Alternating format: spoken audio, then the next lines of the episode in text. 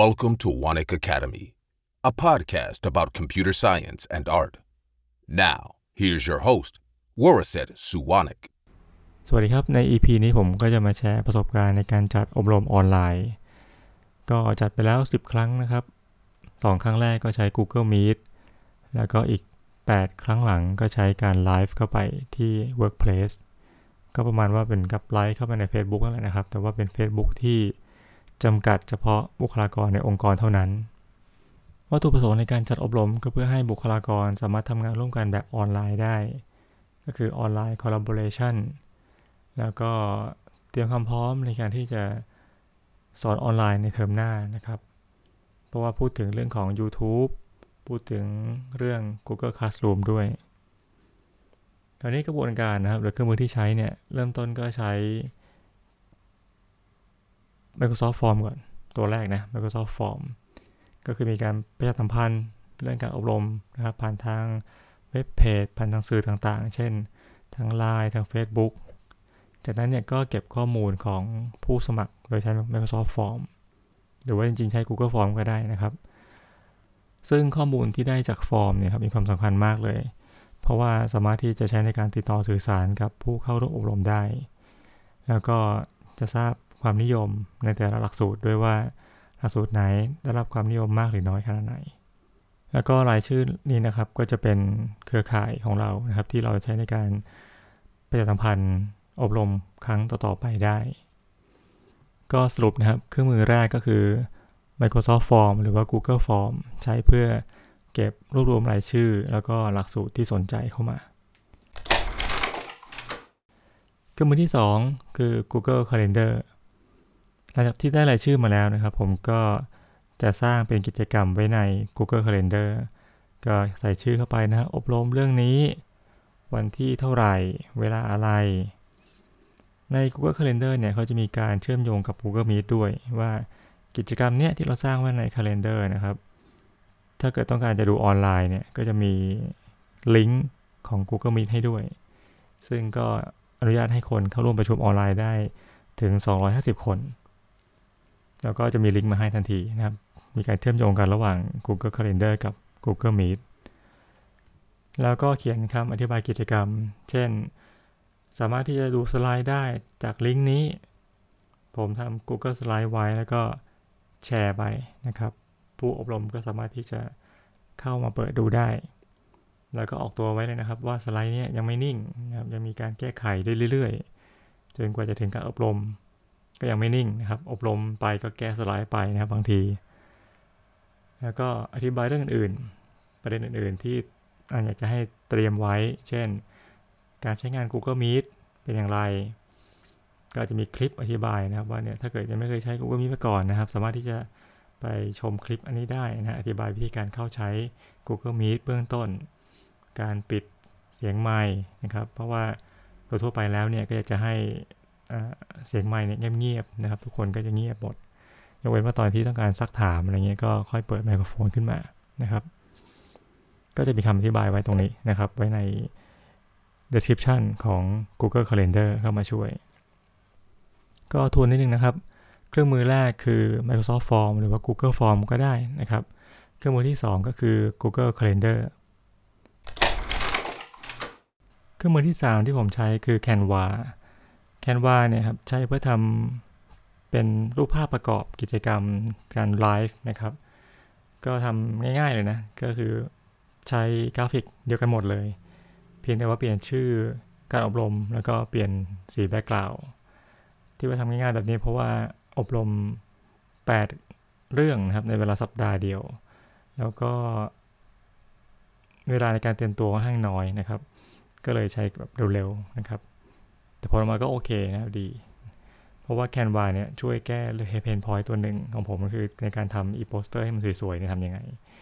Canva เคยใช้มานานแล้วแล้วก็ไม่ได้ใช้ไป เพราะว่าในตอนสมัยนู้นเนี่ยฟอนต์มีให้เลือกน้อย ฟอนต์ไทยนะครับ มีให้เลือกน้อย ตอนนี้ก็กลับไปใช้อีกรอบหนึ่งเพราะว่าอาจารย์สุริยาหน้าหนองคายแนะนำไปเพราะว่าเนี่ยลองดู Canva ก็เลยกลับไปดูอีกรอบหนึ่ง พบว่าฟอนต์ไทยเยอะเลยคราวนี้นะครับ happy มากสามารถที่จะเลือกฟอนต์ให้เหมาะสมกับแต่ละหัวข้อได้แต่ละเรื่องได้ ก็แล้วก็มีtemplate มากมาย Canva นี่เขาก็เป็นหนึ่งในยูนิคอร์นนะครับ เป็นสตาร์ทอัพที่เรียกว่าโตเป็นพันล้านดอลลาร์นะครับ เรียกว่าเป็นยูนิคอร์นก็ดีมากครับ ช่วยแก้ปัญหา pain point ของคนทั่วไปได้ในการทำ e-poster ในการประชาสัมพันธ์ นะครับ ซึ่งตัวนี้ผมใช้ Canva ในการทำเป็นรูปภาพประกอบกิจกรรมนะครับ คือไม่มีก็ได้แต่ว่าพอมีปุ๊บมันก็ดูน่าสนใจขึ้นสวยขึ้น แล้วก็ผมก็จะเปลี่ยนสี background ของกิจกรรมต่างๆ เช่นอบรม Classroom ที่สีนี้ อบรม Google Sheet ใช้อีกสีหนึ่งนะครับก็เบื้องต้นก็ไปดูนะครับว่าตัวโลโก้ของแต่ละ service ของ Google เนี่ยใช้อะไรนะครับ แล้วก็ตามนั้น เช่น YouTube เนี่ยก็สีแดงแล้วก็พื้นแดงนะครับ ถ้าเกิด Classroom ก็น่าจะเป็นสีเขียวๆกับสีเหลืองๆข้างนอกอะไรอย่างนี้นะครับ ก็สีก็พยายามใช้สีให้มันตามโลโก้นะครับ เพื่อความที่จะง่ายต่อเราด้วยในการคิดเรื่องของสีนะครับ แล้วก็ทำให้เหมือนกับมันตรงนะฮะตรงกับหัวข้อที่อบรมด้วยนะครับ ก็ประมาณนี้ใช้แคนวาในการทำภาพประกอบกิจกรรมที่จะไลฟ์นะครับ ทวนนิดนึงนะครับ เครื่องมือแรกคือ Microsoft Form หรือว่า Google Form เครื่องมือที่ 2 คือ Google Calendar เครื่องมือที่ 3 คือ Canva แล้วก็เครื่องมือที่จะพูดถึงต่อไปนะครับ คือตัวที่ 4 ก็คือ Google Meet Google Meet เป็นบริการในการจัดประชุมออนไลน์ ตอนนี้ก็จะมีหลายเจ้านะครับ มี Zoom มี WebEx แล้วก็ก็เลยมีน้องใหม่นะครับ น้องใหม่ก็คือ ของ Workplace เองก็จะมีเรื่องของ Meeting เหมือนกัน ก็มีหลายหลายบริการให้เลือก ซึ่งตอนนี้ก็มีหมดเลยนะครับ ติดตั้งไว้ทุกตัวเลย แต่ว่า Google Meet เนี่ยเป็นข้อดีของเขาข้อหนึ่งก็คือว่าเขาไม่ต้องติดตั้งก็คือว่าสามารถที่จะใช้งานผ่านทางเว็บเบราว์เซอร์ได้เลย หรือว่าถ้าเกิดจะใช้งานผ่านทางมือถือเนี่ยก็ต้องลงแอปก่อน แต่ว่าก็สะดวกนะครับสำหรับถ้าเกิดใช้ในเคสที่ว่าผ่านทาง web browser เนี่ยก็ไม่ต้องลงโปรแกรมอะไรเพิ่มเติม แล้วก็ใช้งานได้ง่ายตัวเมนูตัว UI ไม่ซับซ้อนนะครับ ก็มีเฉพาะ feature ที่จำเป็นจริง ๆ เท่านั้น แล้วก็ข้อดีอีกข้อหนึ่งก็คือว่าสามารถที่จะบันทึกการประชุมได้ พอเราประชุมเสร็จปุ๊บนะครับเขาก็จะใช้เวลาระยะหนึ่งนะครับ เสร็จแล้วก็จะส่งวิดีโอคลิปที่บันทึกการประชุมเนี่ยเข้ามาให้เราดูด้วยได้นะครับ อันนี้ก็เป็นข้อดีของ Google Meet นะ ไม่ต้องลงโปรแกรม แล้วก็การใช้งานง่ายนะครับ สามารถที่จะ ได้วิดีโอคลิปบันทึกการประชุมได้ด้วย แต่ว่าก็ต้องรอแป๊บหนึ่งนะครับ ไม่ใช่ว่าประชุมเสร็จปุ๊บแล้วคลิปก็จะมาทันที ซึ่งอันนี้ก็จะต่างกับการไลฟ์ซึ่งถ้าไลฟ์เสร็จปุ๊บเนี่ยนะครับวิดีโอที่เราไลฟ์เนี่ยก็จะพร้อมให้ชมได้ทันทีเลย โอเคนะครับ การใช้ Google Meet ก็ไม่มีประเด็นอะไรมากนอกจากเรื่องของการเปิดปิดใหม่ คือบางครั้งนะครับผู้เข้าอบรมเนี่ยก็อาจจะลืมนะลืมเปิดไมค์ทิ้งไว้ แล้วก็อาจจะไม่อยู่ที่โต๊ะนะครับ แล้วก็มีการมีเสียงจากที่ทำงานเขาเนี่ยเข้ามาในการอบรมด้วยนะอันนี้ก็จะเป็นข้อที่จำกัดของเขา เพราะว่าตอนนี้ Google Meet ยังไม่สามารถที่จะสั่งมิวไมค์ทุกคนได้นะครับ ซึ่งปัญหาตรงนี้นะครับก็ได้มีการป้องกันไว้ โดยการเขียนเป็นคำอธิบายไว้ใน Google Calendar ครับก็ก็จบเครื่องมือตัวที่ 4 ประมาณนี้นะครับ Google Meet ก็เป็นแพลตฟอร์มในการประชุมออนไลน์ ซึ่งเราก็นำมาประยุกต์ใช้สอนออนไลน์ เครื่องมือตัวที่ 5 เป็นชุดของเครื่องมือแล้วกันนะเป็นอุปกรณ์ในการสอนออนไลน์ อุปกรณ์ที่ผมคิดว่าสำคัญมากที่สุดก็คือไมโครโฟน จริงๆแล้วนะครับตัว PC หรือว่าโน้ตบุ๊กเนี่ยก็จะมีไมค์แถมมาให้อยู่แล้ว แต่ว่าคุณภาพยังไม่ดีพอนะครับ แนะนำว่าให้ซื้อไมค์มาเพิ่ม ไมค์ที่ใช้ก็ควรจะเป็นไมค์ที่มีราคาสักสามพันสี่พันแต่ว่าถ้าเกิดเกินห้าพันเนี่ยจะไม่ได้แล้ว เพราะว่ามันจะกลายเป็นวัสดุไปแล้วนะครับ มันไม่ใช่ราคาในช่วงที่เป็นพัสดุ ถัดไปนะครับตำแหน่งการวางไมค์เนี่ยก็มีผลนะ ก็จะมีคำแนะนำว่าเนี่ยไม่ไม่ควรจะวางไมค์ห่างเกินไป คือเราปรับได้ครับว่าให้ไมโครโฟนเนี่ยรับเสียงได้เยอะขึ้นดีขึ้น ซึ่งพอรับเสียงได้มันดีขึ้นเนี่ยเราก็สามารถที่จะวางไมค์ได้ไกลเรามากขึ้น แต่ปัญหาก็คือว่ามันจะมี noise รอบข้างเนี่ยเข้ามาด้วยนะครับ เพราะฉะนั้นถ้าให้ดีเนี่ยเราควรจะไม่ต้องปรับให้มันรับเสียงแบบเต็มที่ของมันนะครับ ก็คือลดลงมา แล้วก็วางไม้เนี่ยใกล้ ๆ เราแทน นะครับ ก็ต้องหาที่ตั้งไม้นะครับถ้าเกิดว่าไม้เนี่ยมันไม่สูงพอนะ ก็ต้องหาที่ตั้งไม้หรือว่าเป็นขาจับไม้ก็ได้นะครับ ให้มาวางไม้เนี่ยใกล้ๆกับตัวเรา เวลาพูดก็จะได้ไม่ต้องพูดดัง แล้วก็เสียงน้อยก็จะได้ไม่ต้องเข้ามาเยอะนะครับ เพราะว่าไม้มัน เพราะว่าเสียงเราเข้าไปเยอะแล้ว เราก็สามารถที่จะตั้งค่าของตัวเกณฑ์นะครับ ในการปรับไม้เนี่ยให้ต่ำๆได้เพื่อที่จะลดเสียง noise อุ อุปกรณ์อีกตัวหนึ่งนะครับที่ราคาไม่แพงที่น่าจะควรจะซื้อไว้ก็คือ pop filter นะครับ การเสียงพับที่เข้ามาในไมโครโฟนนะครับ ตอนนี้ผมก็ไม่มีนะครับเสียงพับก็เลยเข้าไปในไมค์เต็มที่ มันคร่าวๆนะเรื่องของไมโครโฟนเนี่ยก็คือก็เป็นไมค์ที่มีราคาพอสมควรนะครับ แล้วก็มีขาจับไมค์นะครับ แล้วก็มีตัว pop filter ถัดไปนะครับในการสอนออนไลน์เนี่ยมันต้องมีอุปกรณ์ในการที่จะมอนิเตอร์ ว่าผู้ที่เข้าฟังเนี่ยเห็นภาพยังไงนะครับ ก็คือพูดง่ายคือมันมีคอมเครื่องหนึ่งแล้วนะครับ อาจจะมีคอมอีกตัวหนึ่งคอยดูว่าในมุมมองของผู้ชมนะว่าเขาจะเห็นเนี่ยเหมือนกับที่เราคิดไว้ไหม เพราะในบางทีเนี่ยครับเราใช้ในการ share screen เช่นบอกว่าใช้ Google Meet นะเราแชร์สกรีนออกไปนะครับ แชร์หน้าจอของเราเนี่ยออกไปเราก็พรีเซนต์ไปนะครับเป็น PowerPoint เป็นอะไรไป แต่ในบางทีในการแชร์เนี่ยมันหลุดได้นะครับโดยที่เราไม่รู้ตัวนะเราก็เห็นหน้าจอของเราเป็น PowerPoint นะครับ แต่ว่าในฝั่งผู้ชมเนี่ยนะครับก็จะเห็นเป็นวิดีโอของภาพเราแทนนะแต่เราก็พูดไปแล้วก็พูดนู่นพูดนี่อธิบายไปเพราะว่าเราพูดถึงสิ่งที่มีในสไลด์ไงครับคิดว่าผู้ชมเนี่ยเห็น ปรากฏว่าผู้ชมไม่เห็นเลยในสไลด์นะครับ เป็นกลายเป็นหน้าเราล้วนๆเลยนะครับ หรือว่าในบางทีเนี่ยสัญญาณไม่ไปภาพนิ่ง ภาพมันฟรีดนะครับ ถ้าเรามีอุปกรณ์อีกตัวหนึ่งนะครับ เป็นคอมอีกตัวหนึ่งก็ได้เป็นมือถือก็ได้นะครับ ที่มาช่วยในการมอนิเตอร์ดูว่าเนี่ยการถ่ายทอดของเราเนี่ยมันโอเคอยู่หรือเปล่านะครับ ก็จะดีมากนะครับทำให้เราทราบว่าตอนนี้ที่ผู้ชมท่านอื่นเห็นเนี่ยเป็นยังไง พอมีมอนิเตอร์แล้วเนี่ยก็ต้องตรวจสอบด้วยนะครับ เราก็คอยเหลือบตาไปดูบ้างเป็นระยะว่าเนี่ยที่เรามอนิเตอร์ไว้นะครับ ยังโอเคอยู่นะครับ อาจจะเป็นทีวีก็ได้นะ ตอนนี้ก็เลยคิดว่าเออถ้าเกิดใช้ Google Meet นะครับ แล้วก็มีคนเข้ามาฟังเยอะๆนะครับ ก็อาจจะให้มอนิเตอร์ผ่านทางทีวีนะครับ เอาภาพขึ้นทีวีเลยเพราะว่าจอใหญ่ดีนะครับ มันก็จะมี choice หลาย choice นะครับ ใช้คอมอีกเครื่องหนึ่งในการมอนิเตอร์นะครับ หรือว่ามอนิเตอร์เข้าไปที่ทีวีนะครับ หรือว่าใช้มือถือช่วยในการมอนิเตอร์ก็ได้นะครับ แต่คราวนี้ถ้าเรามีมือถือเนี่ยเราก็ต้องมี ที่ตั้งด้วยนะครับ เพื่อที่จะให้มันมองง่ายๆนะครับ ตั้งขึ้นมาในมุมที่เราดูง่ายๆอ๋ออย่างนี้นะครับมอนิเตอร์เนี่ยไม่ควรวางไว้ในมุมที่เราต้องหันไปดูนะครับ ก็คือว่าแค่เหลือบตาไปดูก็เห็นแล้วประมาณนี้นะครับ มันก็คือไอเดียคือวางไว้ข้างๆกันนะข้างๆกับคอมที่เราใช้นั่นเองนะครับ แล้วก็แนะนำว่าให้มีจอคอมอีกจอหนึ่งนะครับ เป็นแบบ extend ไว้ เพราะว่าเผื่อเราไปทำอะไรเพิ่มเติมนะไปค้นหาอะไรเพิ่มเติมเนี่ยเราก็แอบทำได้โดยที่ผู้ชมไม่เห็นนะครับ ก็เป็นจอที่ 2 จากจอหลักของเรานะครับอันอุปกรณ์จะมาเยอะนะในการสอนออนไลน์อุปกรณ์เยอะมากนะครับ แล้วผมก็จะกังวลเหมือนกันว่ามันจะ work ไหมนะครับ เรื่องของเน็ตเวิร์กเป็นยังไงนะครับ วันนี้เน็ตเวิร์กเราจะมีปัญหาหรือเปล่านะครับ ถ้าเกิดมีปัญหาทำยังไงต่อ ใช้เน็ตมือถือไหวไหมอะไรอย่างเงี้ยก็ต้องคิดคิดถึงเรื่องของตัวสำรองไว้นะครับ ว่าถ้าเกิดว่าแบบนี้ failนะครับสำรองคืออะไรนะครับ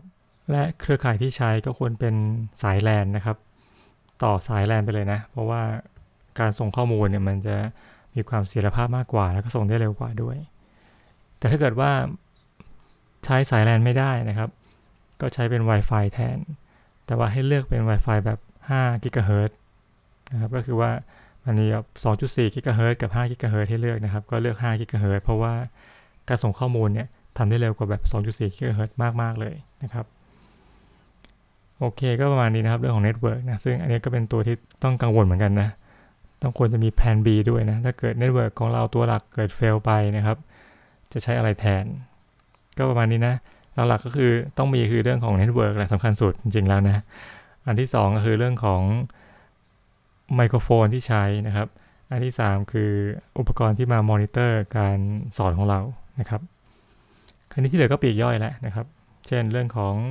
เว็บแคมนะครับ เรื่องของกล้องที่อาจจะดีขึ้นกว่าเว็บแคมนะครับ เพื่อให้ภาพออกมาเนี่ยสวยงามนะครับ คุมแสงได้ หรือว่าถ้าเกิดเราใช้เว็บแคมจริงก็อาจจะมีเรื่องของ ไฟเข้ามาช่วยในการจัดแสงนะครับ ซึ่งอันนี้บางทีมันไม่ใช่เรื่องที่ over ไปนะ เพราะว่าถ้าเกิดในบางครั้งเนี่ยเราใช้เว็บแคมนะครับ แล้ว ตัวไฟเนี่ยมันเรียกว่าอะไรเดียมมีไฟจากเพดานเนี่ยตกลงมาเนี่ยนะครับ เราทำให้หน้ามันมืดไปเลยนะครับ เวลาสอนมันคงแปลกๆเงี้ยนะนะครับสอนไปก็แบบดำๆอะไรเงี้ยมองไม่เห็นนะครับ ก็ต้องมีไฟเข้ามาช่วยจัดแสงนะครับ ดูแล้วเหมือนกับเป็นการถ่ายทำอะไรบางอย่างนะ นี่แหละครับการสอนแบบ new normal นะครับ อุปกรณ์เยอะมาก ยังไม่จบนะครับ อุปกรณ์ยังมีอีกนะครับ ก็คือปากกา คือเวลาที่เรานั่งเรียนอะไรนะครับ แล้วเราเห็นการเขียนเนี่ยนะครับ เราก็จะเห็นมันก็เหมือนกับมันไปอย่างช้าๆนะครับไปอย่างช้าๆแล้วก็เห็นลำดับชัดเจนนะครับ ทำให้เข้าใจได้ง่ายขึ้นนะ บางทีเนี่ยดู YouTube นะครับ ก็จะมีคลิปหลายหลายหลายคลิปนะครับที่ใช้ลักษณะของ whiteboard animation นะครับ ก็คือขีดเขียนไปนะครับวาดวาดไปนะครับ บนหน้าจอไวท์บอร์ดแต่ว่าเป็นซอฟต์แวร์ทำให้นะ ไม่ได้เขียนจริงนะครับ อันนี้ก็ช่วยให้เหมือนกับเราเห็นลำดับการเขียนนะครับเข้าใจอะไรได้ง่ายขึ้นพันก็อุปกรณ์ที่ถัดไปที่แนะนำเนี่ยก็คือเรื่องของปากกานะครับ ถ้าเราใช้ iPad แล้วก็ไปซื้อ Apple Pencil มา ถ้าเราใช้ Surface แล้วก็ซื้อปากกามาของ Surface หรือว่าถ้าเกิดเราใช้เป็น PC Notebook หรือ Mac นะครับ เราก็ไปซื้อเป็น Pen Tablet มานะครับ แล้วก็ลองใช้ดูนะครับขีดเขียนบนหน้าจอดูนะครับ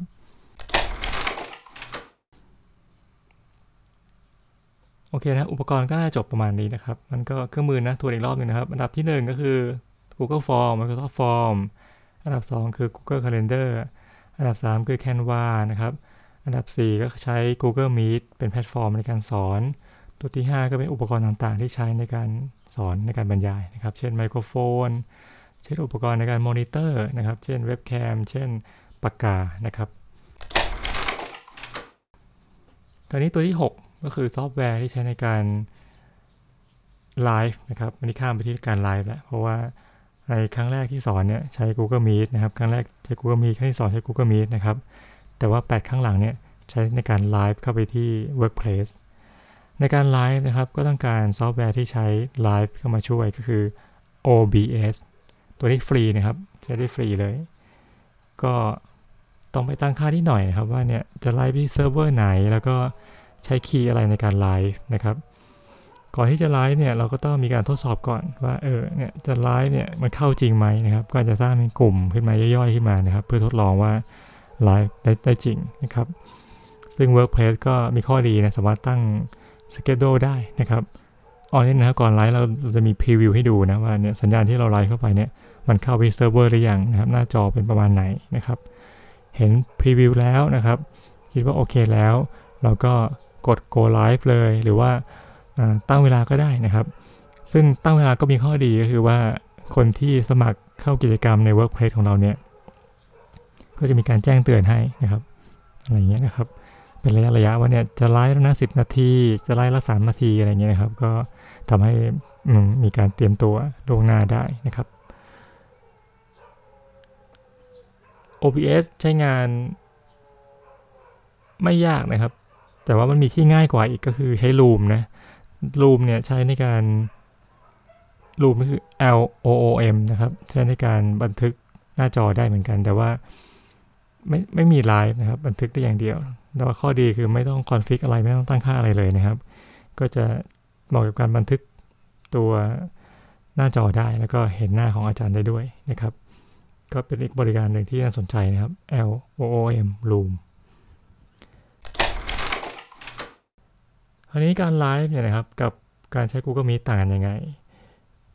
ก็พูดถึงเรื่องของการมีดก่อนแล้วกันนะครับ การมีดเนี่ยเป็นเรียลไทม์นะการโต้ตอบกันเนี่ยเช่นการซักถามกันอะไรนะครับ เห็นหน้าค่าตากันนะครับ แล้วก็เสียงที่ใช้เนี่ยก็คุยกันแบบสดๆเลยนะครับ เป็น real time ส่วนการไลฟ์นะครับจะมีการ delay นิดนึงนะครับสิบวิห้าวิอะไรก็ว่ากันไปนะครับ ไม่ได้ทันทีนะครับ สังเกตง่ายๆก็ได้ว่าพอเราพูดไปปุ๊บนะครับ หรือเราเปลี่ยนสไลด์ไปเนี่ยนะครับ เราก็ดูที่มอนิเตอร์เรา ว่าเราเปลี่ยนสไลด์ตอนนี้นะ แต่มอนิเตอร์เราเนี่ยไม่ได้เปลี่ยนตามนะครับ ต้องรอระยะหนึ่งก่อนถึงจะเปลี่ยนถึงจะเปลี่ยนตามที่เรา ถึงจะเปลี่ยนตามตัวหน้าจอหลักของเรานะครับ โอเคนะครับ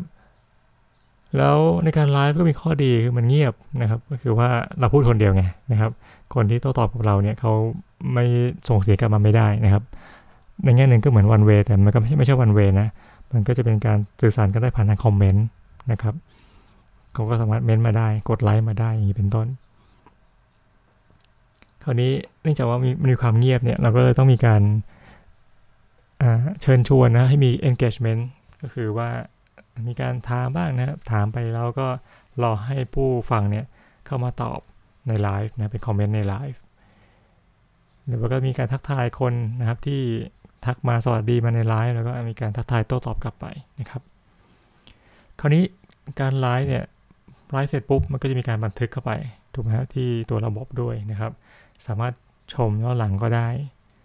ก็เลยคิดว่าตกลงเนี่ยไลฟ์มันจะแตกต่างไงกับการที่จะดูย้อนหลังนะครับ ก็เลยได้ไอเดียมาอันหนึ่งคือทำเป็นแบชนะครับทำเป็นแบชแจก ก็คือทำเป็นเล่นเกมนะครับบอกว่าเนี่ยเออในวันนี้นะก็จะมี challenge อันหนึ่งนะครับ challenge ที่ผมพูดคือ challenge นะครับนั่นแหละนะครับ ก็คือว่าให้ผู้ฟังเนี่ยคอยฟังผมเมื่อไหร่ก็ตามที่ผมพูดคำว่านะครับนะแปลว่า แล้วก็เม้นมาเลยว่าอาจารย์พูดแล้วนะคำนี้คำว่านะครับนะครับ ผมก็จะแจกแบชให้ไปว่าเออท่านผู้ชมที่กำลังไลฟ์ฟังไลฟ์ตอนนี้นะ แล้วชนะ ในเกมนี้นะครับ ก็จะได้แบชไปประดับที่หน้าโปรไฟล์ของท่าน ก็ประมาณนี้เล็กๆน้อยๆก็จะเป็นเกมที่เข้าไป